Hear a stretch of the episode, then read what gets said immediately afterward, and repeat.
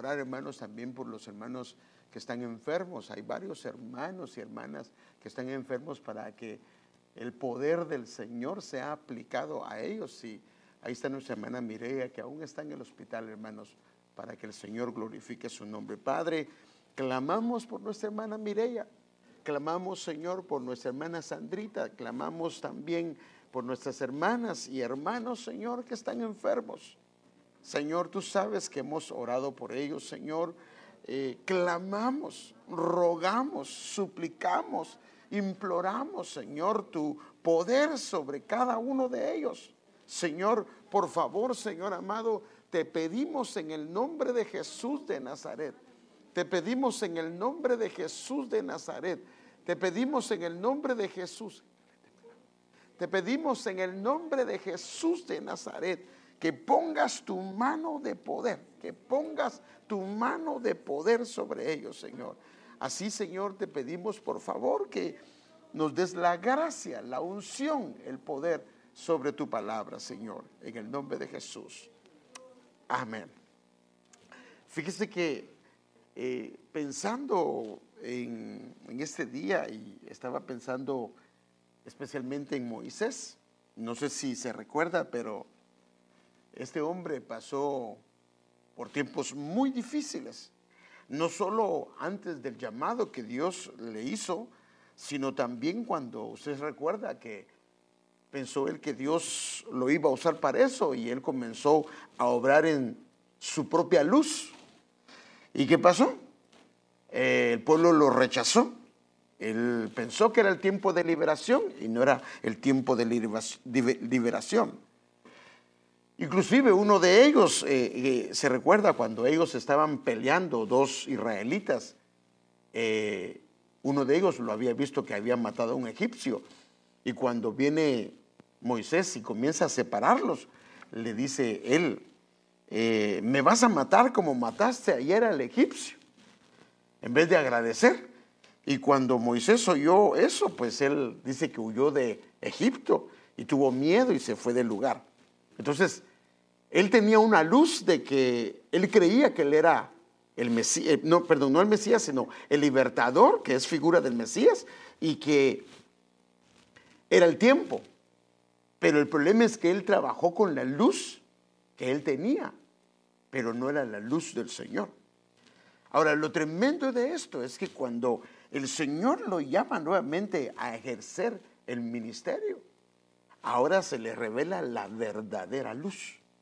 Porque usted sabe que el llamado de él se dio en una atmósfera de luz. Yo no sé si se recuerda, pero ¿qué fue lo que él vio la primera vez estando en el desierto cuando Dios lo llama? ¿Se recuerda? Una zarza. ¿Y qué estaba haciendo la zarza?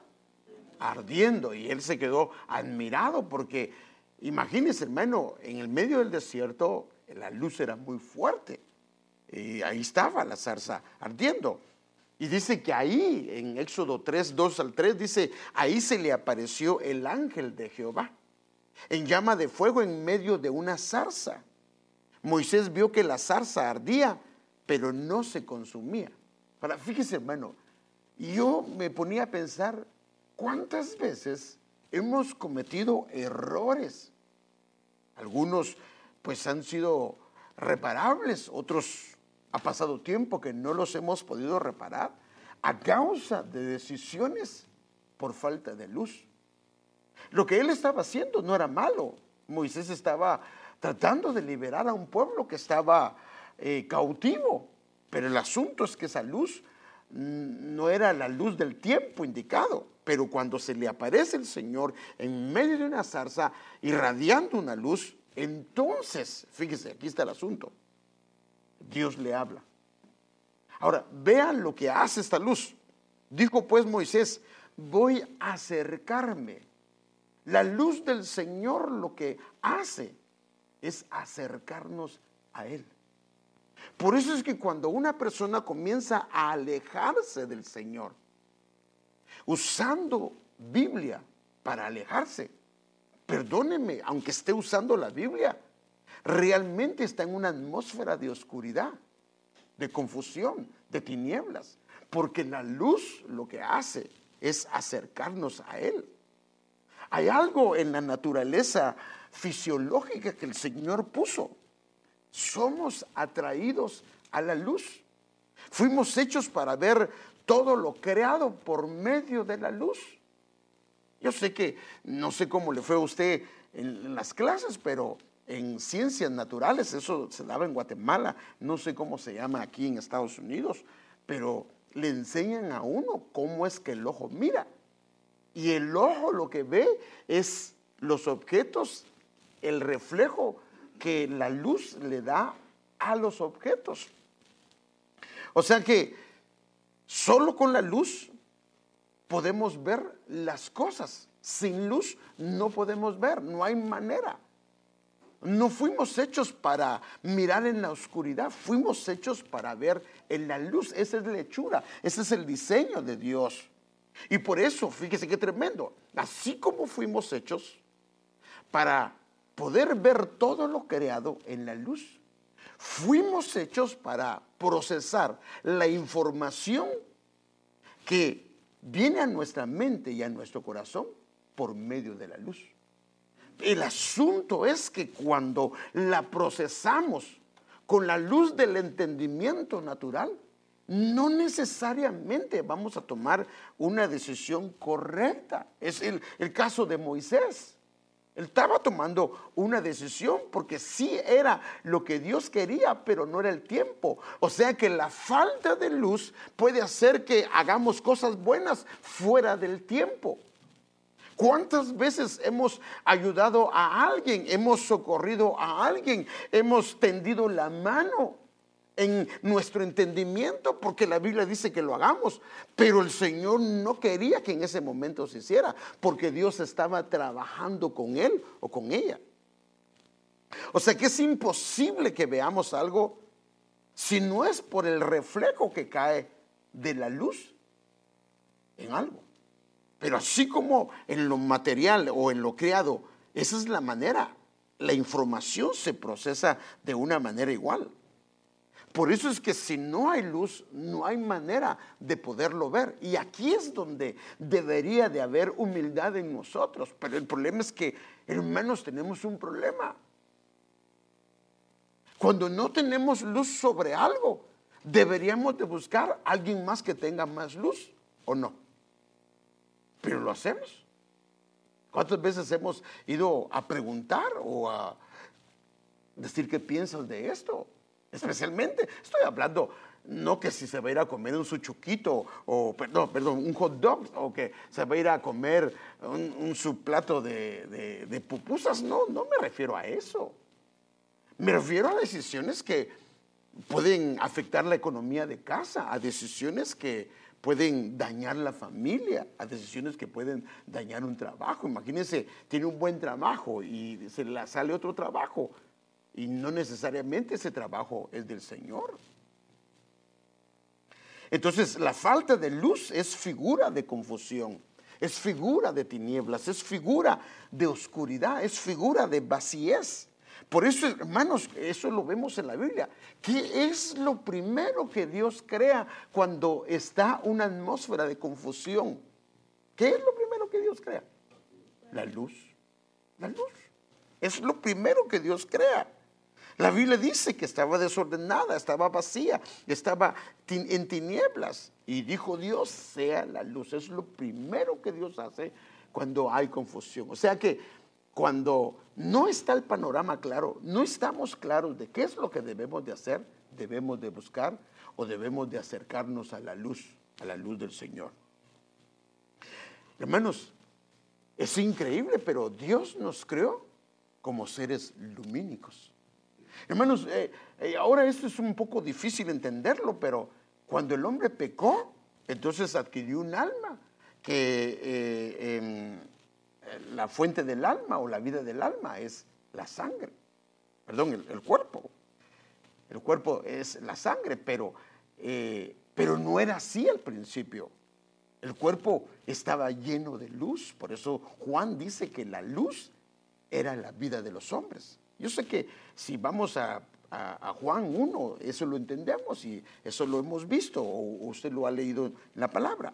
Entonces, fuimos hechos para vivir en la luz, estar en la luz y vivir de la luz. Ahora, mire qué tremendo, hermano. Fuimos hechos para estar en la luz, para vivir en la luz y para vivir de la luz. Hermanos, inclusive, inclusive, mire, antes cuando un niño, especialmente un niño no tenía color, ¿sabe qué hacían los papás? Lo sacaban, hermano, lo sacaban al solito y lo ponían de nalguitas hacia el sol. Dice mi mamá que era rubio, hermano, pero creo que se le olvidó entrarme, ¿va? Bueno, no, esas son bromas, hermano. Es de verdad.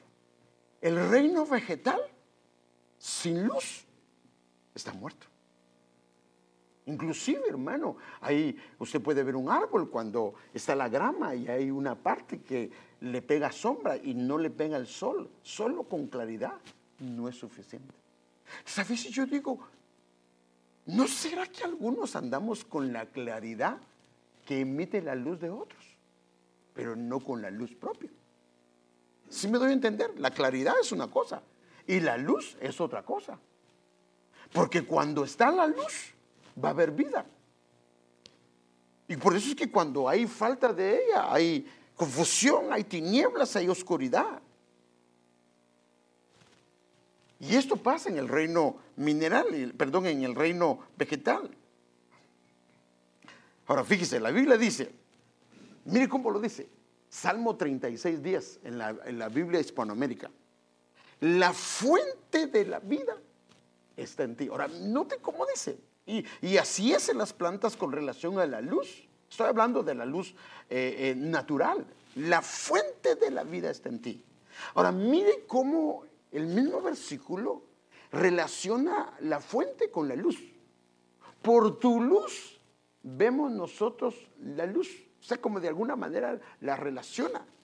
O sea, y al ver la luz, entonces la vida está. La confusión desaparece, la vacíez desaparece, la oscuridad desaparece. Entonces aquí vemos que la fuente de la que habla este versículo es la luz o puede ser la luz. Entonces solo con la verdadera luz podemos ver la luz. Porque hay decisiones que se ven claras a la luz del pensamiento humano, pero no es lo correcto. No es lo que se debe de hacer. No es lo que Dios quiere. No es lo que al Señor le agrada. ¿Por qué? Porque se ve con la claridad del pensamiento humano, pero no con la luz del Señor. ¿Cuántas malas decisiones se han tomado o hemos tomado por falta de luz? Porque las hicimos con la claridad, pero no con la luz. O las hicimos con la luz, pero no con la verdadera luz, con la luz del entendimiento. Por eso dice, por tu luz veremos nosotros la luz, o sea, por tu verdad veremos nosotros la verdadera verdad. Entonces, solo con su luz disfrutaremos de la verdadera vida, la vida que hay en la luz de Él. Esa luz es la que no quema, esa luz, o sea, en otras palabras, no trae fracaso, no destruye, sino que produce vida. Por eso dice, yo vine para que tengan vida y la tengan en abundancia. Si la decisión que he tomado, si la decisión que estoy siguiendo o por la cual voy en pos de ella no me está trayendo vida, algo no está bien. Pero es que se miraba lógico lo que tenía que hacer.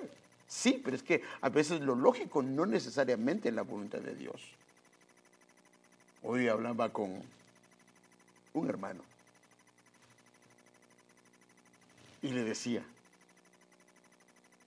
tienes que darte cuenta en qué parte del camino te saliste del camino.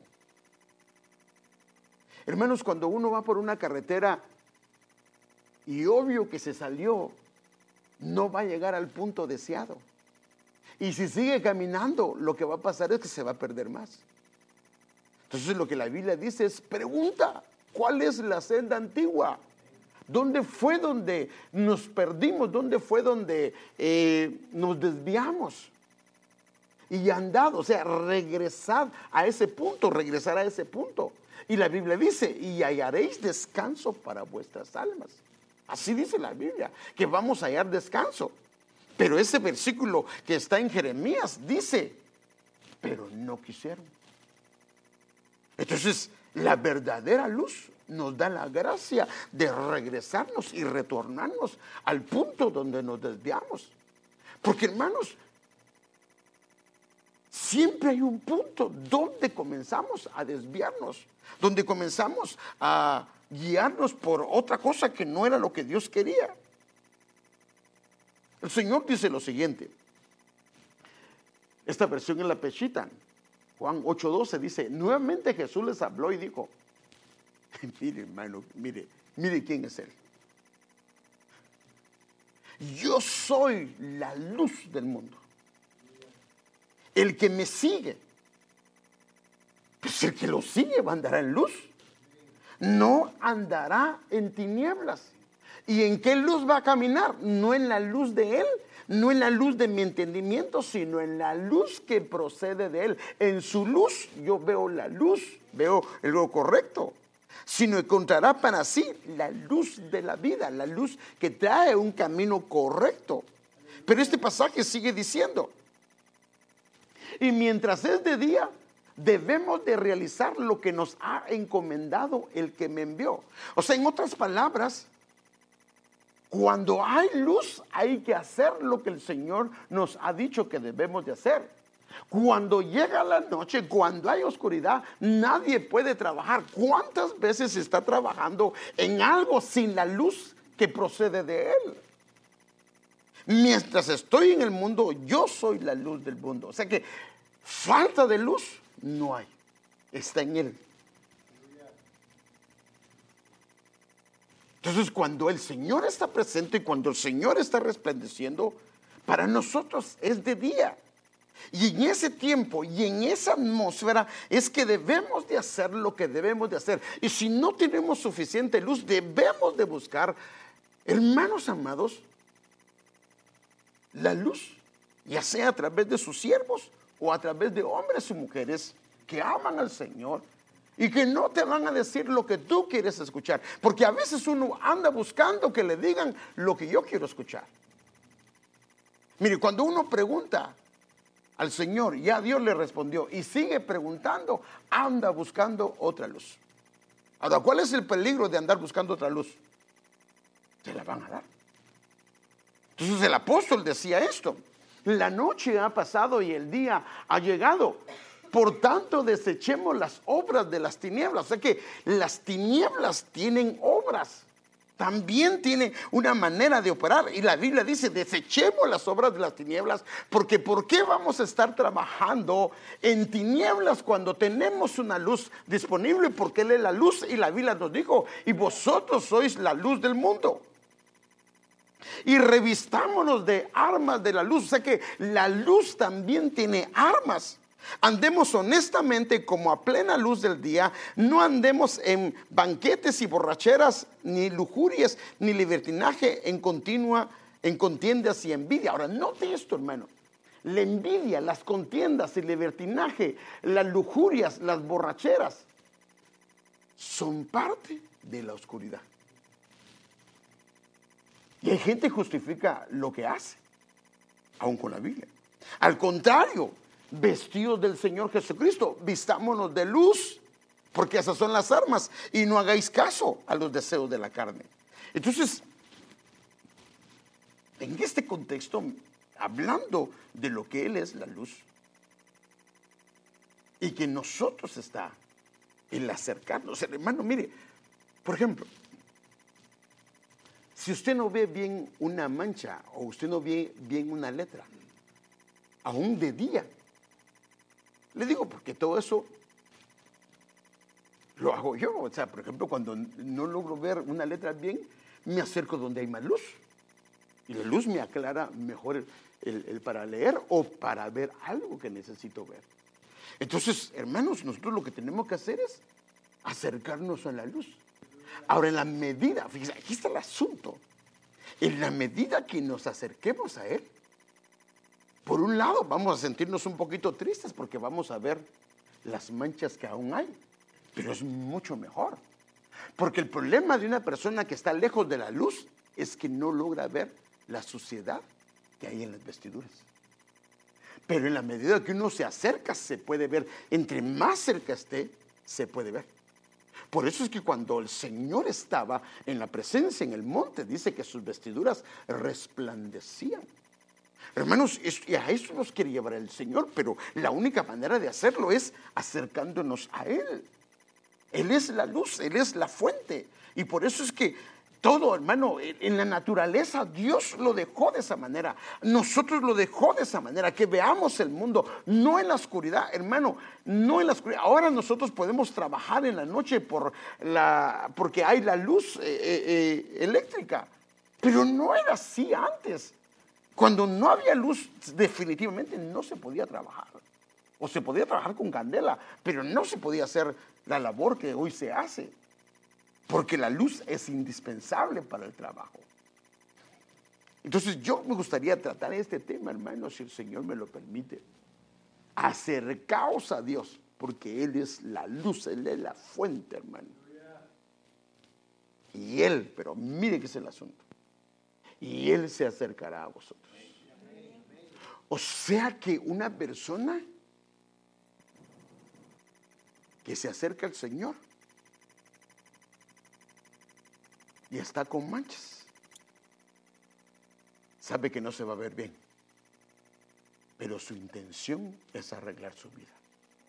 Pero el que no se quiere acercar es porque quiere mantener las manchas que hay y no quieren que otros se las miren. Por eso la Biblia dice que el que viene a la luz, sus obras serán manifiestas que están en la luz. Que están en la luz. Hermanos, cuando hay un problema, a nosotros no debería ser problema arreglar un asunto. Mire, hermano, que esto y esto está pasando. Pues traigámoslo a la luz. Traigámoslo a la luz. Y miremos dónde está el problema.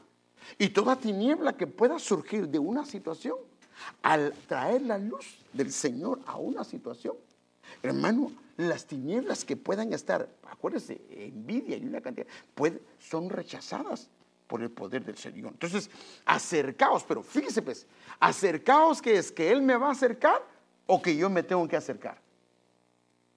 Hermanos, esta es, esta es una frase de un versículo bíblico. O sea, no le estoy sacando algo, algo de la mente, sino es una frase que yo sé que usted y yo lo sabemos. Acercaos a Dios. Esto lo dice Santiago. Me debo de hacer. Aquí no dice que Él me va a acercar. Hermano, por supuesto, Él es el que pone el querer como el hacer. Pero en todos ha puesto el querer. Pero el hacer no lo hacemos porque, hermano, si nos acercáramos a la luz como deberíamos de acercarnos, ¿cómo estaría nuestra lámpara? Bien encendida y brillando.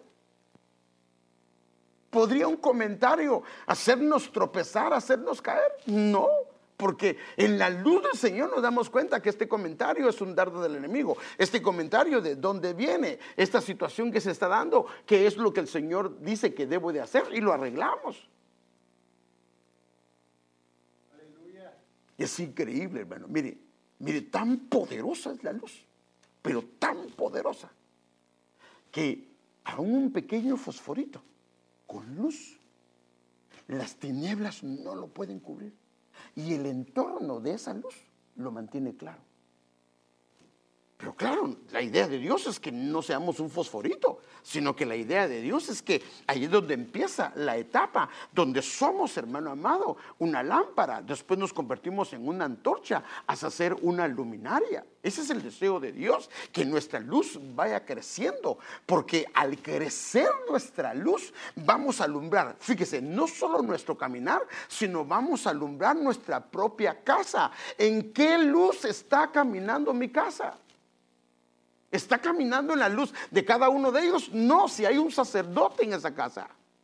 La casa debe de caminar en la luz que Dios ha puesto en esa lámpara.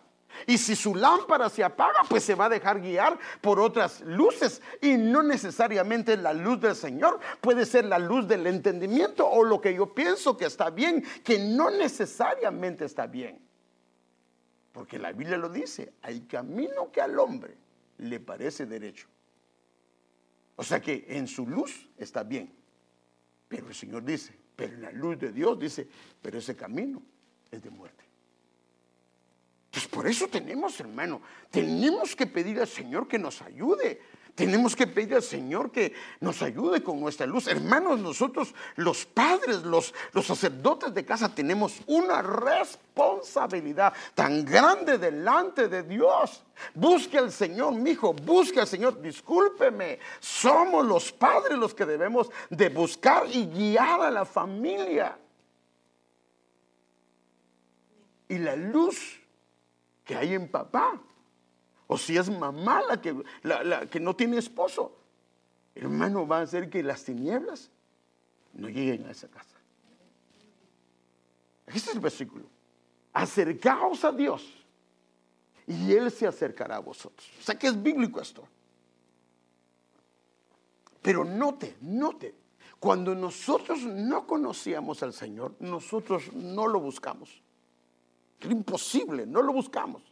Fue Él el que nos buscó. Nos salvó, nos limpió, nos eh, quitó las cargas y todo eso. Y ahora dice, ahora busca la fuente. Por eso que aquella mujer, cuando le dijeron, si me pides del agua que yo tengo, nunca más tendrás sed. Dámela porque ya no quiero venir a la fuente. No, la idea no era que no iba a volver a ir a la fuente, me refiero a la fuente espiritual, sino la idea era que iba a tener un lugar donde no hay límite de agua. Entonces, acercaos a Dios y Él se acercará a vosotros. Ahora, aquí viene el problema, el por qué no nos queremos acercar a la luz. Miren, en lo natural pasa. ¿Qué pasa cuando un niño ha hecho algo malo? Va con papá o trata de esconderse. Inclusive, hermano, no trata, ni siquiera quiere mirarlo. eso pasa. No quiere mirar al papá o a la mamá o a la persona que le hizo, a la cual le falló. Se esconde. Eso le pasó. Mire qué tremendo. Estaba Adán y Eva. Eran lumínicos. Perdieron la luz. Pero estaban en la luz del mundo. Pero como no estaba esa luz, entonces comenzó a caer en una atmósfera de miedo y de vergüenza. Tremendo, hermano. Entonces el problema que hay aquí es que aquí dice, pecadores, limpiad las manos. ¿Quién subirá al monte de Sión? ¿Se recuerda lo que dice? ¿Cómo empieza? El limpio de manos y puro de corazón, que no ha elevado su alma entonces, significa que para acercarnos a la luz, tenemos que limpiarnos. Entonces aquí dice, entonces la cosa que podría ser que alguien no quiera subir es porque no se quiere limpiar las manos. Se recuerda a Pedro, cuando el Señor le explicó la razón por la que le estaba lavando los pies. Él dijo, pues lávame todo. No, no, no, si el que está limpio no necesita más que lavarse las manos y los pies. Entonces, en ese caso, limpiad las manos. Y vosotros, ahora fíjese pues, aquí puede haber un problema de falta de luz. La falta de luz también trae indecisión. Mire, mire, hermano, es que en lo natural así es. Por ejemplo, por ejemplo, mire, hermano, mire, hermano. Ah, yo me tengo que ir aquí a la puerta. Entonces yo vengo acá y me vengo acá, sin ningún problema. Pero si estuviera apagada la luz, aunque ya sé dónde está el camino, ¿cómo cree que me iría? ¿Sí o no? Eh, porque no me quiero chocar, no me, no, no sé qué, no me quiero chocar con las sillas y tropezarme. Entonces comienzo a, a, tambalear en mi caminar, el cual yo ya conozco, pero la falta de luz me comienza a traer indecisión y un vacilar en mi caminar. Entonces cuando comienza uno a vacilar en su camino, bueno, la palabra vacilar eh, en Guatemala es otra cosa, porque en vacilar dice cuando uno va hacerse un colazo con los amigos, pero no, pero eh, vacilar es en estar indeciso. Mire esta palabra. Ahora, pero mire qué dice. Aquí uno es en las manos y aquí dice que hay que purificar el corazón. O sea que en el corazón hay algún problema. Por eso no se quiere acercar. Por eso no se quiere acercar. Mire, yo tenía un pastor hace muchos años ese pastor se le quedaba viendo a uno así, mi hermano. Padre, y a veces, hermano, como la luz uno no estaba tan bien, se le hasta así se le hacía uno, porque así se le quedaba viendo. Yo no sentía que casi le estaba indagando los pensamientos y los sentimientos, hermano. Pero mire que dice este, dice, y vosotros los indecisos, o sea que cae indecisión. La pechita dice, doble ánimo, o sea, el no acercarse a la luz, entonces va a traer de alguna manera una atmósfera de oscuridad y puede traer doble ánimo. La lealtad comienza a ser dividida. Nadie puede servir a dos señores. Hermano, discúlpeme, pero si el Señor me dio un trabajo a mí, me lo dio para que a través del trabajo yo le sirva, yo pueda proveer para mi casa, proveer para mi familia y lo que yo necesite y servirle al Señor. Pero cuando comienzo a servirle a mi trabajo, ya hay una lealtad dividida. Pero es que yo no le puedo quedar mal a mi patrón, pero entonces, ¿quién te dio el trabajo? No fue el patrón. El que te lo dio fue el Señor. Yo tengo un compromiso con Dios. Yo tengo eh, un compromiso que hice con Dios el día que eh, yo vine a los pies del Señor. Y mi compromiso es con Él. ¿Y qué es el problema? Que la falta de acercarme entonces comienza a traer una lealtad que está dividida. Y nadie, hermano, así lo dice la Escritura, nadie puede servir a dos señores. El que ama al mundo, el amor del Padre no está en él. La versión NBI dice los inconstantes, o sea que comienza a, a, tener una inconstancia en su caminar que traía normalmente en el Señor. Hermanos, cada uno tenemos una manera de caminar diferente en el Señor. Pero algunos tal vez van a un paso lento, pero van caminando. Tal vez uno su caminar es un poco más rápido, pero van caminando. Pero cuando hay luz, el caminar es permanente y perseverante. Pero los inconstantes es porque no se acercan a la luz. La BTA dice, los que llevan doble vida. Qué tremendo, hermano. Una lealtad dividida, una doble vida la BNC dice, almas dobles. ¡Ay, tremendo! Hay un conflicto en el alma.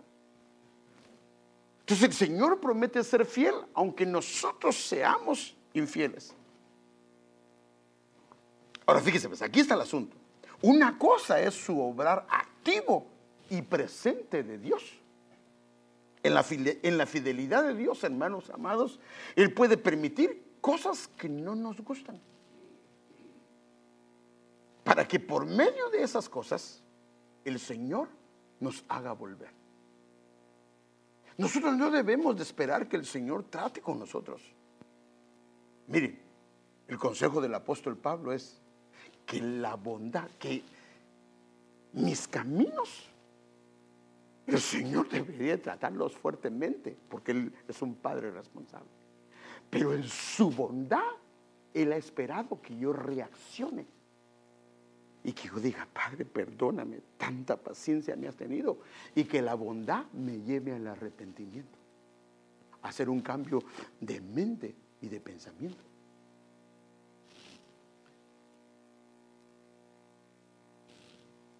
Y entonces, aunque el Señor, fíjese qué tremendo, no hay lugar que no ocupe. Él está en el infierno inclusive. Pero trabaja en el infierno su chequinano está, su está, está él ahí, porque él no hay lugar que llene. Pero su chequiná, su obrar activo y proactivo, no está. Mire cómo lo dice el profeta. Segunda de Crónicas 15 del 1 al 2. Entonces el Espíritu de Dios descendió sobre Azarías ben Oded, quien salió al encuentro de Asa y le dijo, oídme, Asa y todo Judá y Benjamín Jehová está con vosotros. Pero mire cómo dice, mientras vosotros estéis con Él. Y Él les dice que Él no los va a dejar. No, Él no los va a dejar porque él, permanece fiel a su palabra.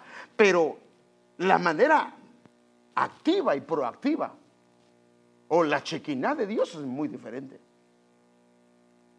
El que estemos delante de la presencia de Dios y el que esté obrando Él en nosotros es otra cosa. Entonces dice, Jehová está con vosotros mientras vosotros estéis con Él. Si lo buscáis, entonces si estás con Él, si lo buscáis, o sea, tenemos, hermano, tenemos que ir detrás de Él. Él se dejará hallar por vosotros, pero si lo abandonáis, o sea, si dejamos la luz, Él nos abandonará. Y si lo abandonamos, hermano, en cada vez que uno se aleja de la luz, la oscuridad va abarcando. ¿Y qué van a hacer? Las decisiones cerca de la luz van a ser adecuadas. Lejos de la luz no van a ser las correctas. Por eso dice que de noche no compres un carro porque de noche se ven bonitos. Ya de día te das cuenta que ese carro no está bien. El Señor nos aconseja buscarlo en los tiempos en que es posible hacerlo. O sea, hermanos, hay tiempos que Dios trae, hermano, que sin que tú, hermano, tal vez tienes problemas para levantarte. Y de repente viene Dios y comienza a levantarte. Pero toma la decisión si lo quieres hacer o no. Hermanos, Dentro de la iglesia hay tiempos de oración, tenemos los martes y los viernes. Y está abierto para que podamos hacerlo. Hermanos, cuando tú te acercas a la luz, cuando tú te acercas a donde está la luz, hermano, y no estoy hablando de la iglesia, estoy hablando porque el buscarle es buscar la luz, hermano, es buscar la luz que emana de su presencia. Por eso dice, y de su mano rayos brillantes salían de él, luces brillantes, la luz resplandece de su mano. Entonces, cuando nosotros comenzamos a buscarle, hermano amado, estamos acercándonos a la luz y la manera de pensar, la manera de proceder, la manera de vivir es completamente diferente porque lo hacemos, hermano, no en base a la luz de nuestro entendimiento, sino a la luz que procede de Él. Y obvio que la luz que procede de Él nos va a llevar en el camino correcto, porque hermanos, hay muchas eh, eh, divisiones en el camino que nos están atrayendo, que no necesariamente es de Dios, pero el problema es que la falta de luz puede ser un problema. Mire, cuando una persona cae en un problema económico, usted sabe que uno no debe de prestar dinero a interés, pero sabe que en un tiempo de angustia se acerca alguien que le dice, te presto el dinero al 10%, lo va a sacar del problema, pero se va a quedar endeudado con el 10% y se va a meter en serios problemas. Algunos hasta las escrituras dan. Entonces, buscad al Señor mientras pueda ser hallado. Llamarle en tanto que está cerca. Miren, hermanos, cuando el Señor viene y nos visita, que hemos tenido la bendición de, que nos visite y por su gran misericordia, debemos de buscarlo, llamarlo. El Señor a veces dice, aquí ando, estoy presente, he venido. Abandono. Entonces, ¿qué pasa? Si lo buscamos al Señor y le llamamos al Señor, nos acercamos a Él, entonces comenzamos a abandonar el impío camino el hombre inicuo sus pensamientos. O sea, mire, mire todo lo que viene a ver. Cuando la luz comienza a operar, se comienza a abandonar el camino incorrecto. Se comienza a abandonar los pensamientos incorrectos. Y comenzamos a volvernos a Él porque sabemos que Él es el único, hermano. No buscamos otro refugio, sino buscamos el refugio que procede de Él. Al Dios nuestro que será amplio en perdonar. Tratamos no de justificar lo que estamos haciendo, sino buscamos el perdón genuino que procede de Él. Porque la Biblia dice que mientras callé, envejecieron mis huesos. Cuando la luz está fuera, hermano, comienza uno a caer en una atmósfera de justificar lo que pasa y por qué pasa. Pero cuando nos acercamos a Él, le, le declaramos nuestro pecado. Y así dice David, cuando le declaré mi pecado, cuando le confesé mi pecado en su presencia, entonces el Señor me devolvió el gozo y el espíritu. Mire, un ejemplo en la mujer de Cantares. Usted sabe que la mujer de Cantares es figura de la iglesia. Esto nos han enseñado, hermano. Yo dormía, pero mi corazón velaba. La falta de luz conlleva un adormecimiento. La falta de luz conlleva un acomodamiento. La falta de luz conlleva dejadez y pereza con lo que sabemos que debemos de hacer. Esto le pasó a esta mujer que es figura de la iglesia. Cuando tocó el amado a causa de su adormecimiento. Una voz, mi amado toca en la puerta. Ábreme, hermana mía, amada mía, paloma mía, perfecta mía, pues mi cabeza está empapada de rocío, mis cabellos empapados de la humedad de la noche. Me he quitado la ropa, entonces comienzan las excusas del por qué no debo de hacerlo. Me he quitado la ropa, ¿cómo he de vestirme de nuevo? He lavado mis pies, ¿cómo he de volver a ensuciarlos? Sigamos leyendo. Yo me levanté para abrir a mi amado, pero mire qué tremendo. El amado ya se había ido. Buscad al Señor mientras pueda ser allá. Hermanos, sean abiertos tiempos de oración para que en esos tiempos que el Señor nos da la oportunidad por nuestro trabajo, nos ha permitido un trabajo que podamos buscarlo, un trabajo donde podamos asistir, un trabajo, hermano, hay gente que no puede. Aunque quiera, tiene trabajos que no puede. No puede, quiere, pero no puede. Y a los que el Señor nos ha abierto la puerta. Yo me levanté para abrir a mi amado y mis manos destilaron mira y mis, manos, mis dedos mira líquida, porque esto es un, poema eh, precioso sobre los pestillos de la cerradura, o sea, sobre la donde estaba. ¿Y qué pasó? Abrió a mi amado, pero mi amado se había retirado, se había ido. Tras su hablar salió mi alma.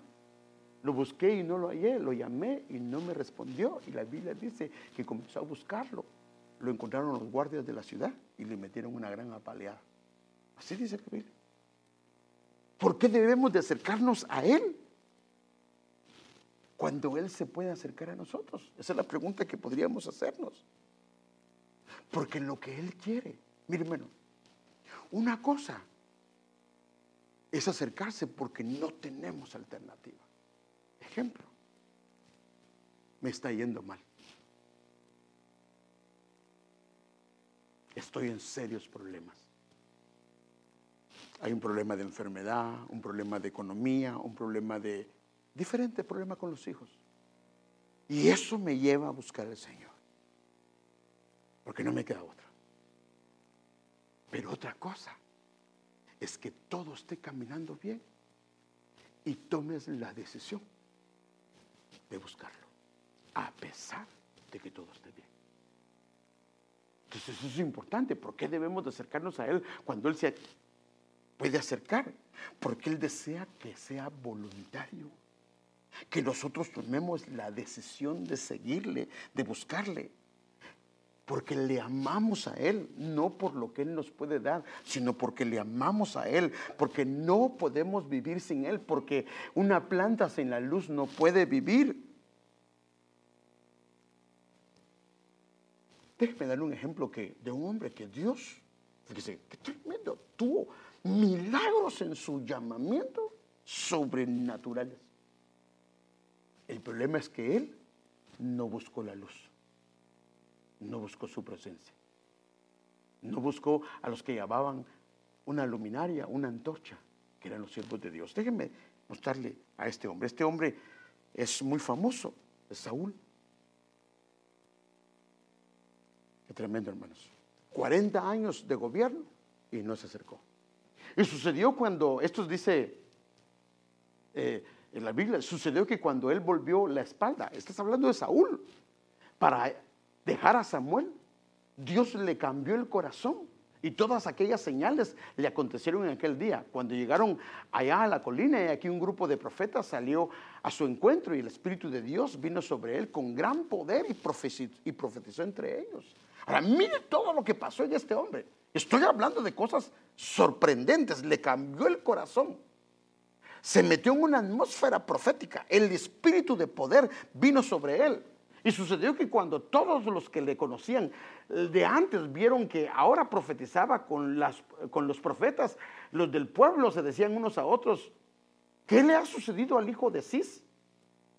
Está Saúl también entre los profetas. Era al principio hasta lo confundieron, hermano, por la profecía que fluía a través de él. Y un hombre de ahí respondió y dijo, ¿y quién es el padre de ellos? Por lo cual esto se hizo proverbio. Está Saúl también entre los profetas. Cuando acabó de profetizar, vino al lugar alto. Entonces fue ungido con redoma, hecho príncipe del pueblo del Señor un hombre que el Señor le cambió el corazón, un hombre que Dios le proveyó, proveyó pan y vino y todo lo que necesitaba. Inclusive le proveyó un hombre que se llamaba David.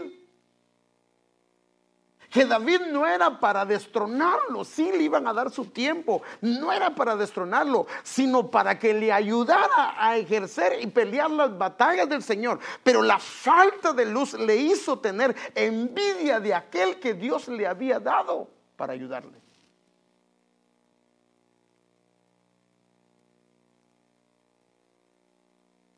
Imagínense un hombre ungido con redoma, con una unción profética.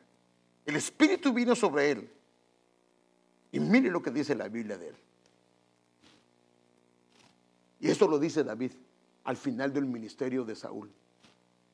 Primera de Crónicas 13 del 3 al 4. Es hora de traer de regreso el arca de nuestro Dios. 40 años, 40 años. Él no buscó al Señor.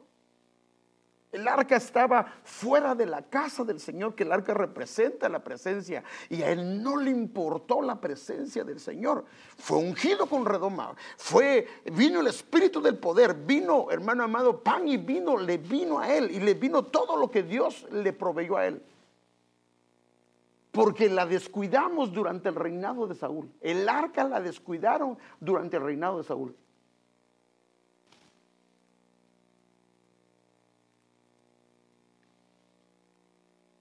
Cuando voluntariamente aprendemos a acercarnos a Dios, la bendición de esto es que comienza a formar un hábito en mi alma.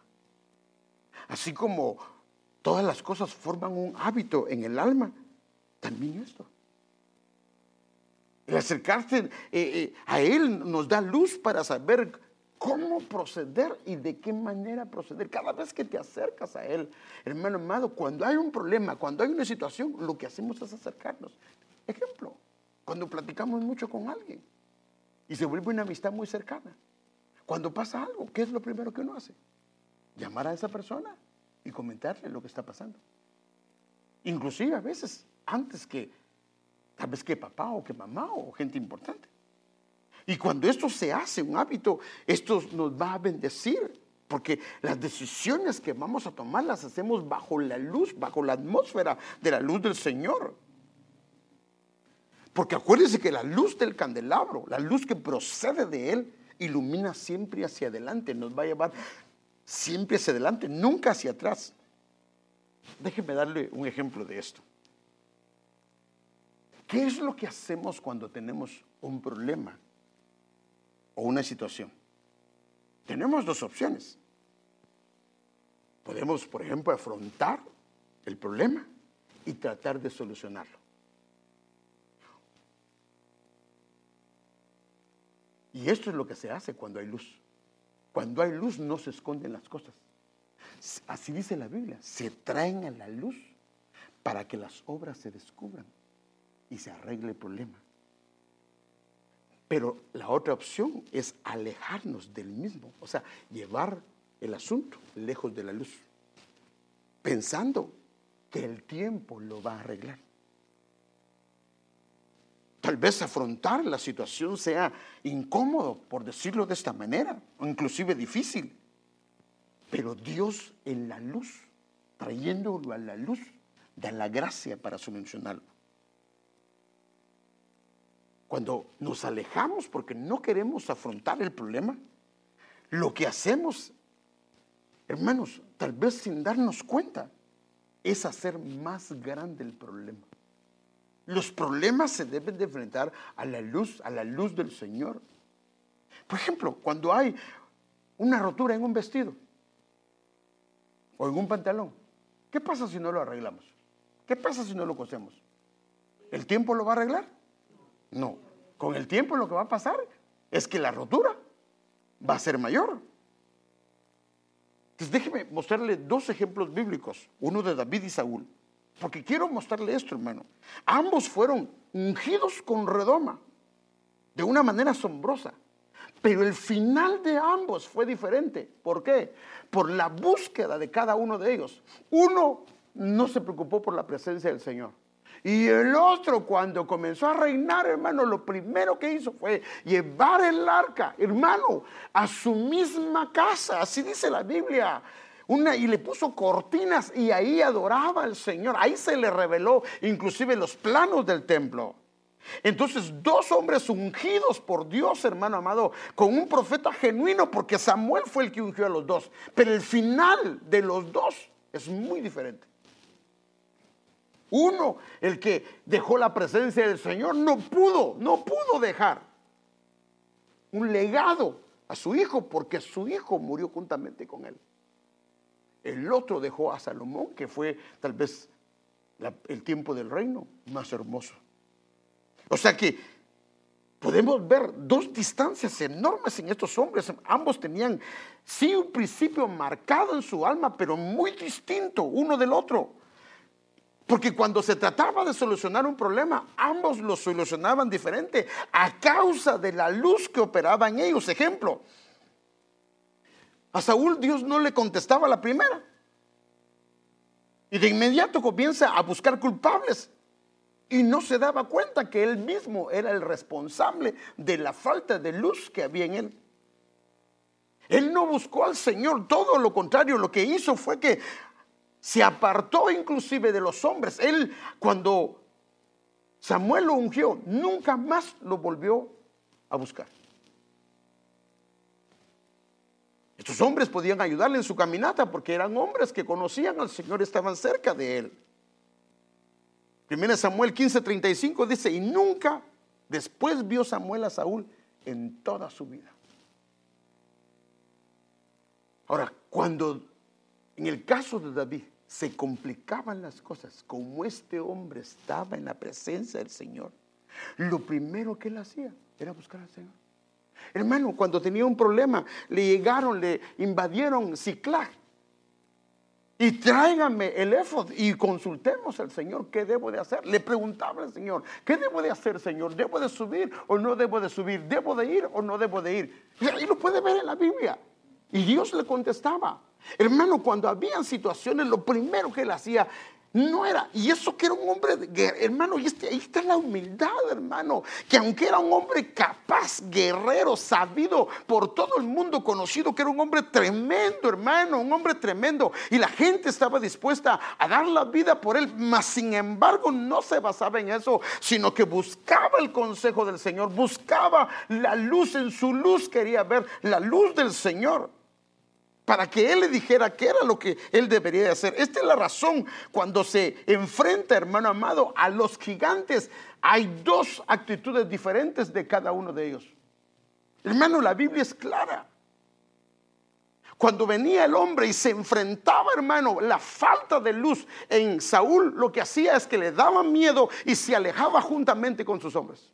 40 días estuvo el hombre afrentando al pueblo de Israel. Pero cuando llegó un hombre que estaba cerca de la luz y oyó a ese filisteo, hermano, dijo, ¿quién es ese filisteo incircunciso? Se corrió a la lidia y lo enfrentó.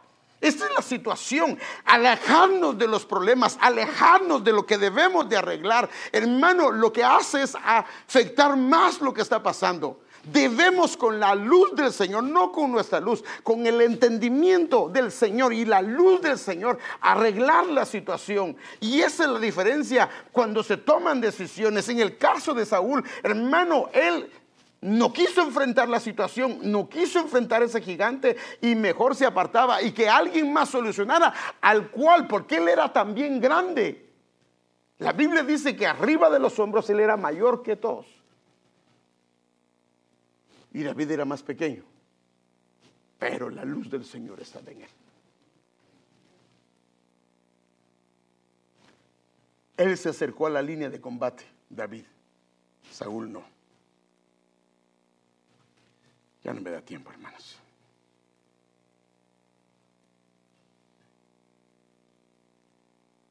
Al acercarnos a Él continuamente en los momentos más difíciles e importantes, tomaremos las decisiones y las actitudes correctas.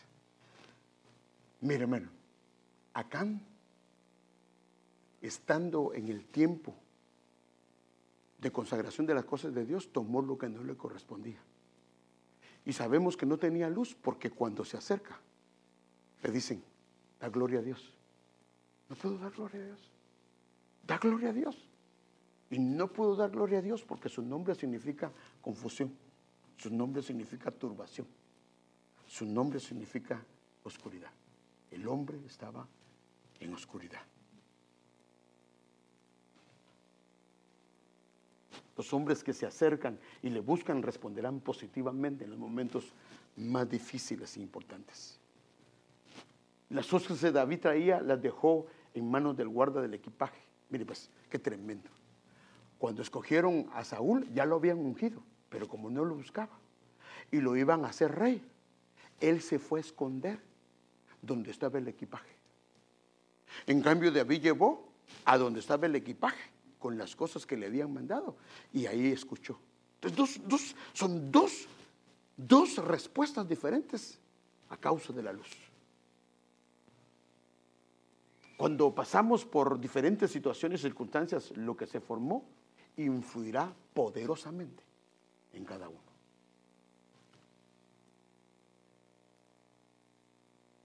Pero bueno, ya, ya, ya no me da tiempo, hermano. La falta de luz es la que en alguna medida hace tropezar. Y esto es bíblico, déjenme hacer un versículo. Y con esto voy terminando. Jesús le respondió, cada día, está hablando del el día de luz. El sol brilla durante 12 horas. El gobierno. Si uno camina de día, o sea que camina en luz, no tropieza. ¿Qué dice? Con la luz de Dios se tropieza. no se puede tropezar. No tropieza con nada, porque la luz del sol le alumbra el camino. Pero si camina de noche, tropieza porque le hace falta la luz. ¿Por qué tropezamos? Por la falta de luz. Padre, si estamos tropezando por falta de luz, perdóneme hermano, La gente que está ciega no le queda otra más que ir tocando. Que no le queda otra. Pero nosotros no estamos ciegos. Tenemos un Dios que Él dijo, yo soy la luz. Y si no estamos viendo y las decisiones que estamos tomando están incorrectas, si podemos ver el fruto del camino, el fruto del hogar, el fruto de lo que nos está pasando, lo que tenemos que hacer es acercarnos, hermano. Y en su luz vamos a ver las cosas. Y si estamos manchados, pues Padre, límpiame y arregla. Porque yo estoy, eh, eh, mire, mire qué tremendo hermano, cuando Adán pecó, la falta de luz comenzó a ser responsable a quién? A su esposa, cuando el culpable era él. Entonces comenzamos a ser responsables a la gente de lo que nosotros somos responsables. Pero cuando estamos en la luz, no nos queda otra más que decir, papito, es mi responsabilidad, es a causa de lo que yo debo de hacer, que está pasando esto en mi casa, que está pasando esto en mi trabajo, que está pasando esto en mi vida, es mi responsabilidad. Pero por favor, Señor, yo vengo, hermano, para presentarme. Mire, mire, hermano, hasta en la naturaleza Dios lo dejó así. 365 días del año en la tierra está girando alrededor del sol. Y cada 24 horas la Tierra rota sobre su eje 24 horas para alumbrarse, para descubrirse delante del sol. Y lo que el Señor quiere es eso, hermano. Por eso es que este hombre vivió 365 años y el Señor se lo llevó, porque su nombre, Enoch significa dedicado, significa consagrado. La luz lo que hace es que nos consagra, es que nos aparta, porque no nos queda otra. Hermano, nadie quiere estar sucio, nadie quiere estar manchado, sino que cuando vemos que eso está pasando, comenzamos a arreglar las manchas y entre más nos acerquemos, cada vez miramos una mancha que a la luz plena o a la luz normal no se ve, pero en su presencia sí se puede. Por eso es que debemos de acercarnos a esa luz poderosa, hermano.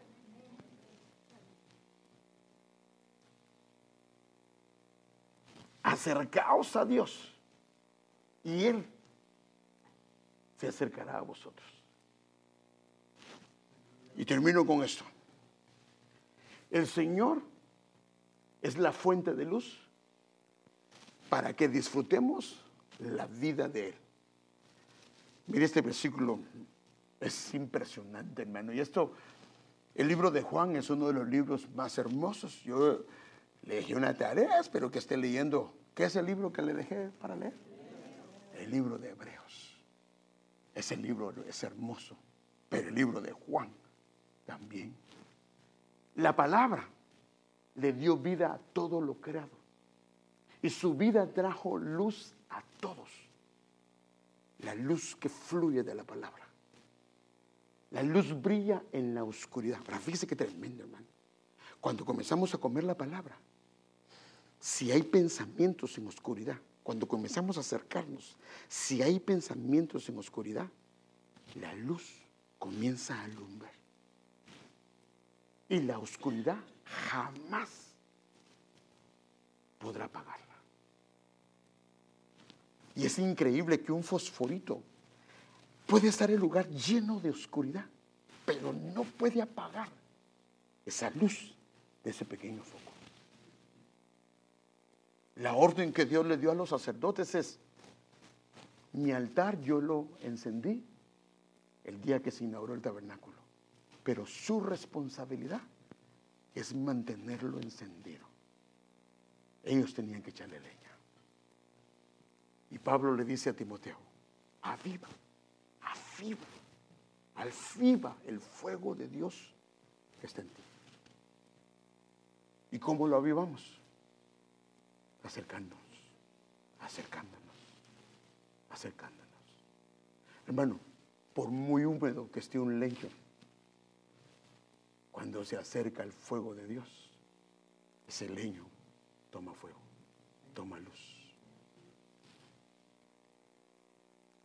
Vienen tiempos muy difíciles, muy difíciles.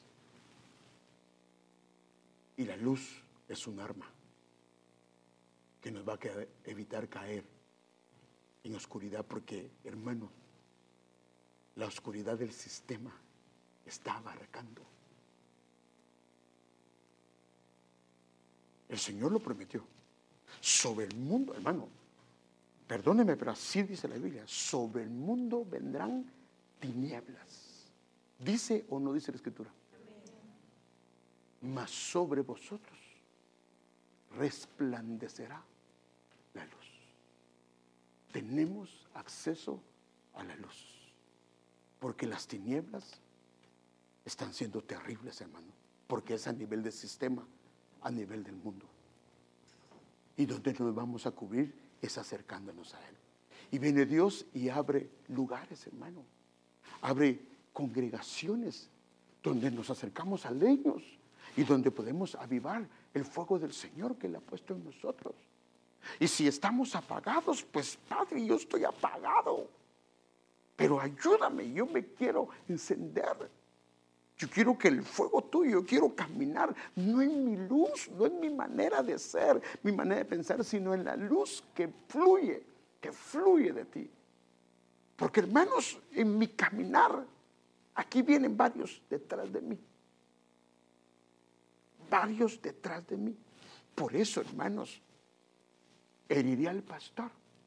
Puede ser el pastor de una congregación, pero también puede ser el pastor de una casa heriría al pastor. ¿Y qué pasa con las ovejas? ¿Qué pasa con las ovejas? Se dispersan las ovejas. Los hijos se pueden dispersar. Hermanos, la fuente la tenemos. Yo soy la luz. Vosotros sois la luz del mundo. Pero ¿cómo está su luz? Si está eh, eh, como Pablo que humea, perdóname, solo mi. Aquí en iglesia no hay fuego. A veces no es eso, hermano. Y no hay fuego y hay quienes están llenándose y clamando. No, eso no es, falta de. El problema es que mi leño está bien apagado o mi leño está bien húmedo.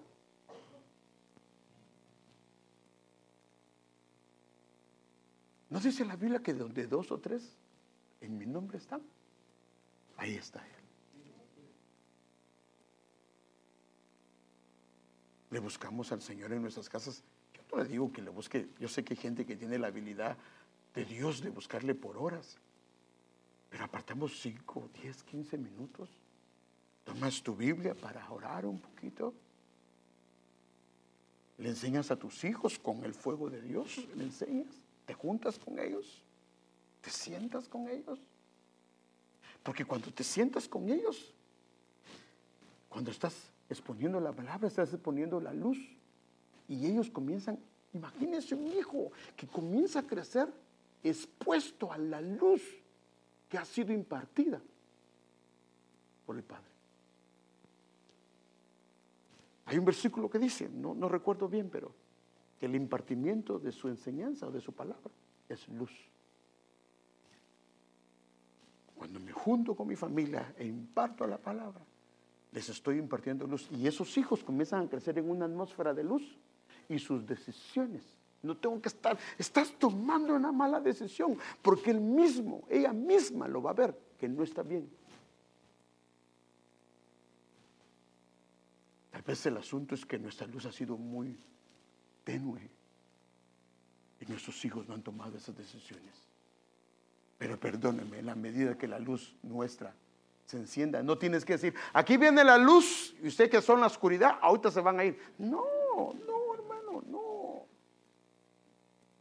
Si llega la luz, los demás se van a dar cuenta que están mal. Y solitos les va a decir, necesito arreglar esto. Padre, ayúdanos Señor, por favor.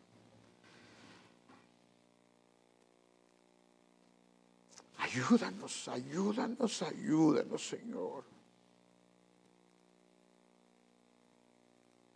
Por favor, ayúdanos. Sé que tenemos una responsabilidad y perdónanos porque hemos fallado. Te hemos fallado, Señor, te hemos fallado. Señor, ayúdanos a acercarnos. Pon el querer como el hacer. Pon el querer como el hacer, Señor, por favor. Ayúdanos. Sabemos dónde está la respuesta. Sabemos que está en ti, que todo está en ti. De ti fluye todo, Señor.